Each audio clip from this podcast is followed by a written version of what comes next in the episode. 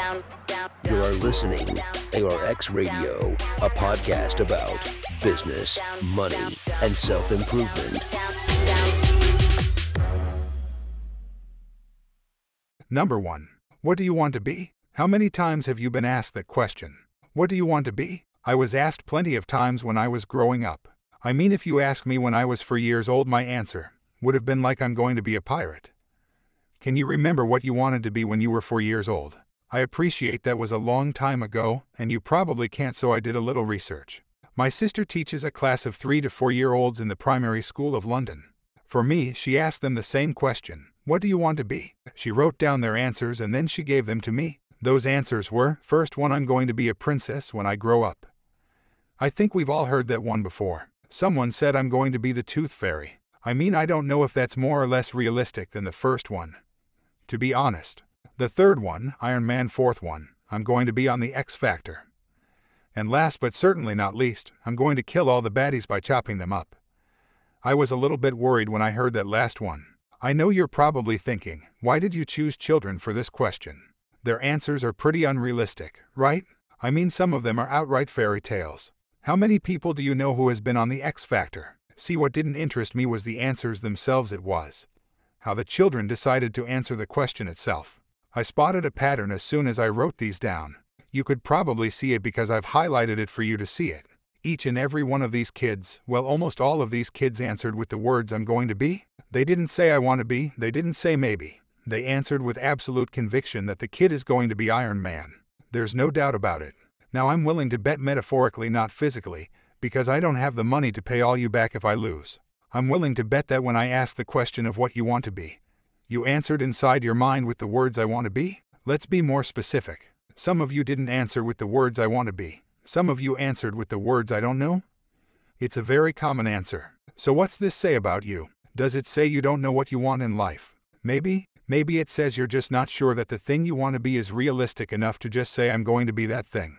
Maybe you're just superstitious. You think if you said I'm going to be a movie star, and you jinx that any chance of you doing it altogether. So let's see what happened when I asked this question to adults instead of children. To do this, I used a website called Reddit. A lot of you may know it. It's similar to social media pages like Facebook and Twitter. You can do all the same things differently, you can post anonymously. And that was the important part of my research that they could post anonymously. I believe if someone can post anonymously, they're not worrying about other people's opinions of the thing they're about to say, which means they can be honest. So, in theory, and if you're anonymous, you can be honest. I gave it a little bit more context, and they gave the children because it is the internet. And you know what the internet is like. So, the first answer I received was I want to be a small farmer, use horses instead of machines, trade produce with the neighbors, tend to the bees, power my house with solar energy. You know, slowly and quietly make the world a better place. Unfortunately, I'll be next to impossible to start something like that these days with industrialized agriculture. And all that, but a dream is a dream, right? The second one, an animator I've been in love with cartoons my entire life. The only problem is I suck at art. The third one, I want to affect the world positively. On a large scale. How I get it is not important to me. The adults' answers had a pattern similar to those of the children. If you take out the context of each of the answers, like I did with the children's, you start to notice they all gave me the same answer. They all started differently, they're all worded differently, but they all came to the same conclusion. So, what I did is I paraphrased each answer so you can see the pattern I saw. Now, you see, each and every one of these people convinced me that they can't be what they want to be. I'm a stranger to these guys and they were anonymous, yet they still decided to be pessimistic with their answers. Now, what does that say about them? What they want to be isn't realistic. Perhaps what confused me was the four year old said he was going to be Ironman, but this guy, the first guy, said he wanted to be a farmer. And then later said it was a dream. He said it was impossible. A farmer? It's not impossible to be a farmer. There are loads of them in the world. So, what point did four year old Ironman become maybe a farmer? I think it's to do with a thing called social conditioning. Number two, social conditioning. Now, what social conditioning is? It's the environment you're raised in and how it affects your decisions in life. So, it's heavily influenced by things like the people who raised you, people you're raised with. It's also heavily influenced by your own experiences. I mean, we all know the phrase you learn from your mistakes, right? The idea is that you made a mistake once, well, you did a thing once which you now labeled a mistake because you didn't enjoy the outcome of that thing, so in the future you're not going to do that thing again. because you now consider it a mistake. That's a very small example of what social conditioning is. You've decided not to do this thing again because of experience, and I have a theory. My theory is as a child gets older and with age in ratio to their age, their expectations drop. So, as you get older, your expectations to drop. Now, this I say theoretically, but I also say as a victim of this cycle.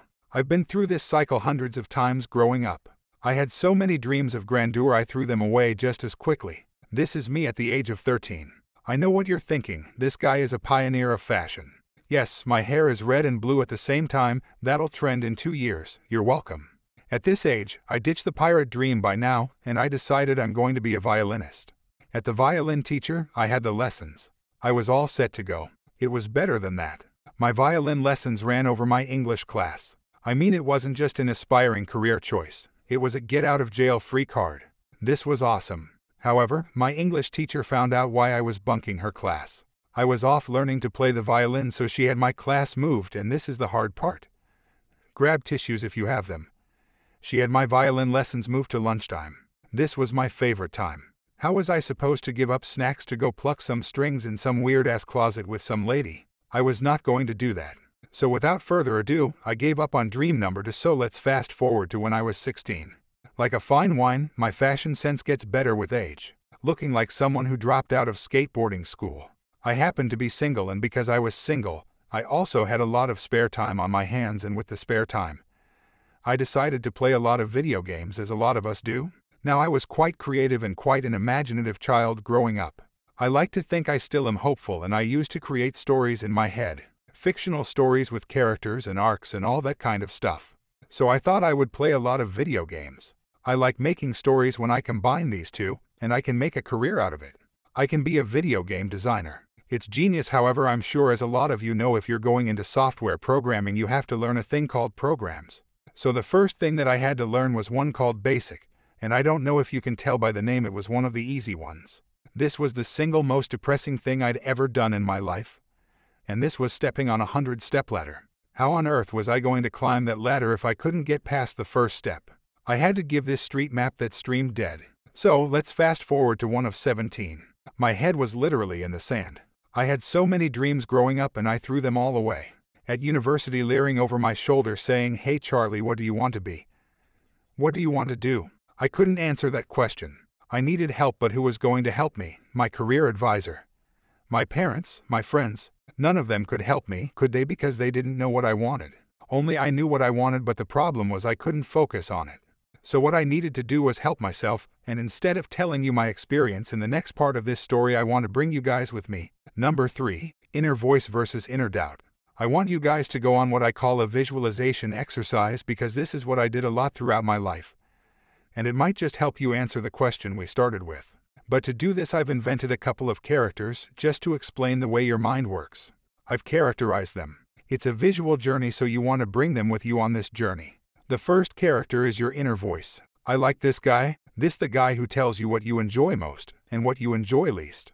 He's that part of your mind who tells you that classical music is soothing. It's that part of your mind who says electronic music is energizing and heights are scary and kittens are cute. This is the guy who holds the keys to everything that you enjoy, i.e., he holds the keys to what it is you want. He holds the keys to what it is you want to be. However, the only reason you can't communicate with this guy is another guy is blocking you blocking your communication channel with your inner voice. This is called your inner doubt. This guy is a jerk. I don't like this guy. This is the guy who creates all your mental barriers. He creates the excuses that stop you from doing those things you want to enjoy. He's the guy who tells you classical music is dorky. He's the guy who tells you electronic music is samey, heights are dangerous.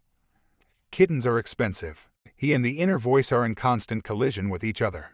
For that reason alone, for this visualization exercise, we're about to go on. I want you to ignore your inner doubt. Forget about it. He's not coming. Inner voice, yes. Inner doubt, no. So, close your eyes if it helps you visualize. You're looking at yourself in a mirror. Make eye contact with yourself a little bit of good, but that's you. This is a special mirror. It's not a reflection of yourself of what you're looking at. It's a portal to an alternate dimension. This is another you. This guy is leading a slightly different light from yours. I want you to extract your mind from your head, and I want you to float through that mirror. Your mind is going inside that of the other you. You're on the other side of the mirror now. Looking back at yourself, can you see itself? Now, this universe that you're now in is identical to ours except for one different thing. As soon as you complete reading this book, a radio broadcast is heard. On this radio broadcast, we hear the world's gone end. A meteoroid is going to crash onto the surface of the earth and wipe out everything living or dead. We can't escape, we can't dig underground and hide, we can't escape in a rocket. We're all doomed. Sorry, this is grim, but it does have a point. Now, what I want you to do is not think about what you're going to do with your final two weeks. I want you to think about what you're going to miss because of your untimely death. Think about it. That's for two weeks. You're going to miss the launch of the next Star Wars movie. That's pretty disappointing, right? Now use this visualization exercise as a template. You can create another hundred scenarios just like it, and the point is to find out what it is that you enjoy most in life. I did this a lot when I was 17 years old, and I needed to see I pictured myself as a billionaire. What would happen if I had a billion pounds? You know that question what would happen if you won the lottery? I would spend the money and buy a film studio so I could bring those stories I always had to life. You know, through the film, I pictured myself being famous. What did I do? I was famous for making films again. See this, there's a recurring theme through all my little visualizations was that I wanted to make films and they enlightened the answer. I wanted to make films and you know what I knew that for a lot longer than I let on but the only problem was those might you no doubt was telling me that was impossible. He was telling me that was a fairy tale dream, much like the guy on Reddit who thought being a farmer was a dream. I thought the same about filmmaking and now here we are 24 years old Charlie stands before you. Do you know what I do? I run my own independent film company. I did it. I'm now doing as an effective part of the film industry. I'm bringing my stories to life. This is what I always wanted to do. I just ignored the fact that I wanted to do it because I doubted myself. And once you ignore, you're in a doubt and focus on your inner voice, you're able to realize why not just chase what it is I want. Why worry about whether or not it's possible? Why not just do it? When you think about having two weeks left on this earth, you realize I'm gonna die. So, what do you regret when you die? I regretted not ever chasing up this dream. So, I want to finish off this with a quotation that I think summarizes it better than I could in words. So, what I'm trying to tell you is that the sooner you can communicate with your inner voice and make it your outer voice ignoring your inner doubt, the sooner you can answer that question of what you want to be, and the sooner you can answer that question what you want to be, the sooner you can take your dreams and turn them into realities. Number